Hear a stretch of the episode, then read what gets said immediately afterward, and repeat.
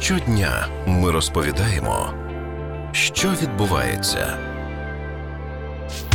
Антимонопольний комітет розпочав дослідження ситуації щодо цін на таксі із запровадженням локдауну у Києві. У понеділок, 5 квітня, вартість послуг зросла у кілька разів після того, як у метро та наземний транспорт почали пускати тільки із спецперепустками. Обычно я со своего левого берега на такси до работы доезжаю где-то за 35, иногда за 30 минут и плачу за это в среднем 135-140 гривен. А вот в понедельник я ехал час 40, поездка обошлась мне в 411 гривен. В понедельник у меня была встреча. За полтора часа я решила заказать машину. При оформлении заказа мне в Uber показала цену 170 гривен. Когда приехала машина, мне пересчитала стоимость и высветилась на экране 300-390 гривен. Но когда мы уже приехали на место, я заплатила 425 гривен. Після отримання скарг від пасажирів антимонопольний комітет перевірить, чи оператори таксі не зловживали своїм монопольним становищем та чи не було змови серед них. Чому ціни на перевезення так стрімко злетіли, та коли вони повернуться назад, слухайте далі на радіо НВ. Тарас Потічний, екс-керівник сервісів Болт в Україні, експерт ринку перевезень. Як можуть сервіси таксі впливати на ціну перевезень? Прямого впливу мається на увазі менеджерського людського рішення на ціну немає. Спрацював виключно алгоритм, який спрацьовує кожного разу, коли в Києві починається дощ, відбувається якийсь концерт,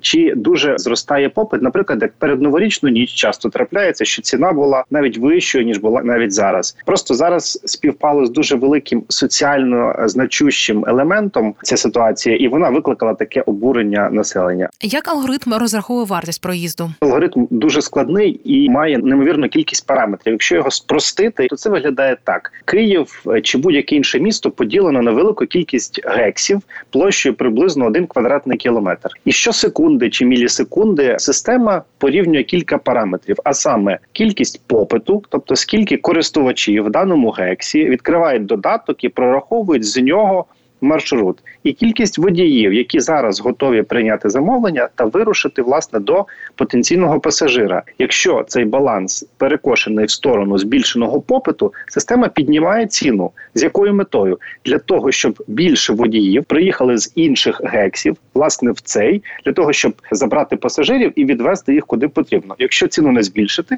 водій сюди не приїде, адже навіщо йому це робити? Другий параметр, який впливає значно на ціну, це затори. А чому було мало водіїв на маршрутах? Через те, що минулого карантину заробітки були вкрай низькі, і це вже трапляється буквально сьогодні. Водії запам'ятали ту ситуацію і вже з понеділка взяли собі повну відпустку і не вийшли на лінію. Відповідно, дисбаланс, про який я щойно розповів, він був ще більшим. Відповідно, там було один до кілька, мабуть, десятків на деяких е, гексах, тому ціна зросла так значно. Експерти казали, що і людська цікавість вплинула на зростання цін. А як всі почали говорити про високі ціни? Люди, яким навіть не потрібно було нікуди діставатися, відкрили додатки, щоб перевірити, а чи справді така ж висока ціна, і що сталося? Система розпізнала цих людей як намір. Теж виконати поїздку і збільшила ще сильніше дисбаланс. Відповідно, такий от ланцюговий процес відбувся, тому він тривав більше ніж потрібно було. Насправді мало все стухнути за кілька годин, а тривало трохи близько півдня. Але знов таки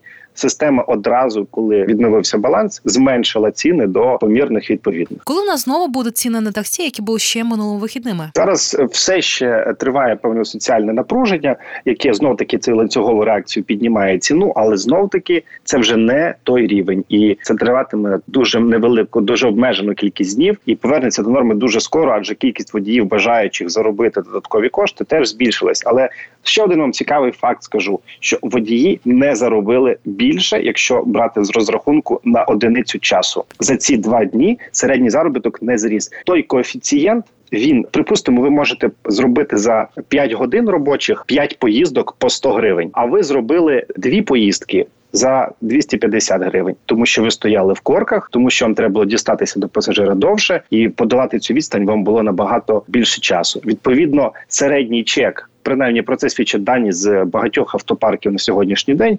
Практично сума не зросла. Більше того, для компаній сервісних це досить невигідно такі сплески, адже дуже багато незадоволених клієнтів залишається. Тому підйом ціни це невигідна ситуація для агрегаторів. Тому всі заяви АМКУ вони не мають сенсу в своїй основній суті Адже основна суть заробити більше коштів на якійсь ситуації з їх точки зору. А тут цього теоретично відбутись не може, тому всі аргументи, на жаль, тут їхні будуть не мати жодного сенсу. Як відбуватиметься це дослідження з боку антимонопольного комітету? Сервіси змусять прописати, як саме працюють їхні алгоритми. Я маю дуже великий сумнів, що навіть до цього дойде, адже цей алгоритм це є комерційною таємницею кожної з компаній, а перевіряють вони не на сенс алгоритму. Початкова заява була про перевірку на факт змови. Факт змови перевіряється, мабуть, геть якось інакше, але безумовно для того, щоб почати перевірку, треба спочатку розібратись, як же воно працює. Навряд чи компанії міжнародні дадуть якийсь доступ до своїх алгоритмів, але знову таки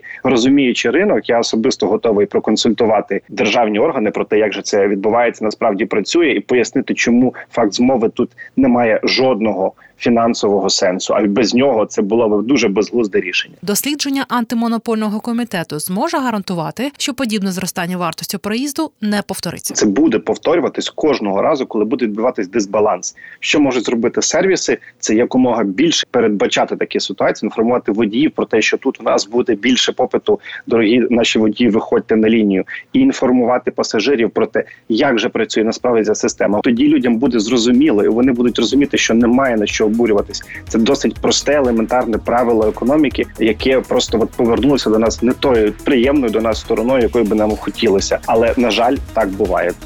Це Ірина Лопатіна, радіо НВ. І ми говорили із екс-керівником сервісів Болту в Україні Тарасом Потічним про підвищення цін на таксі.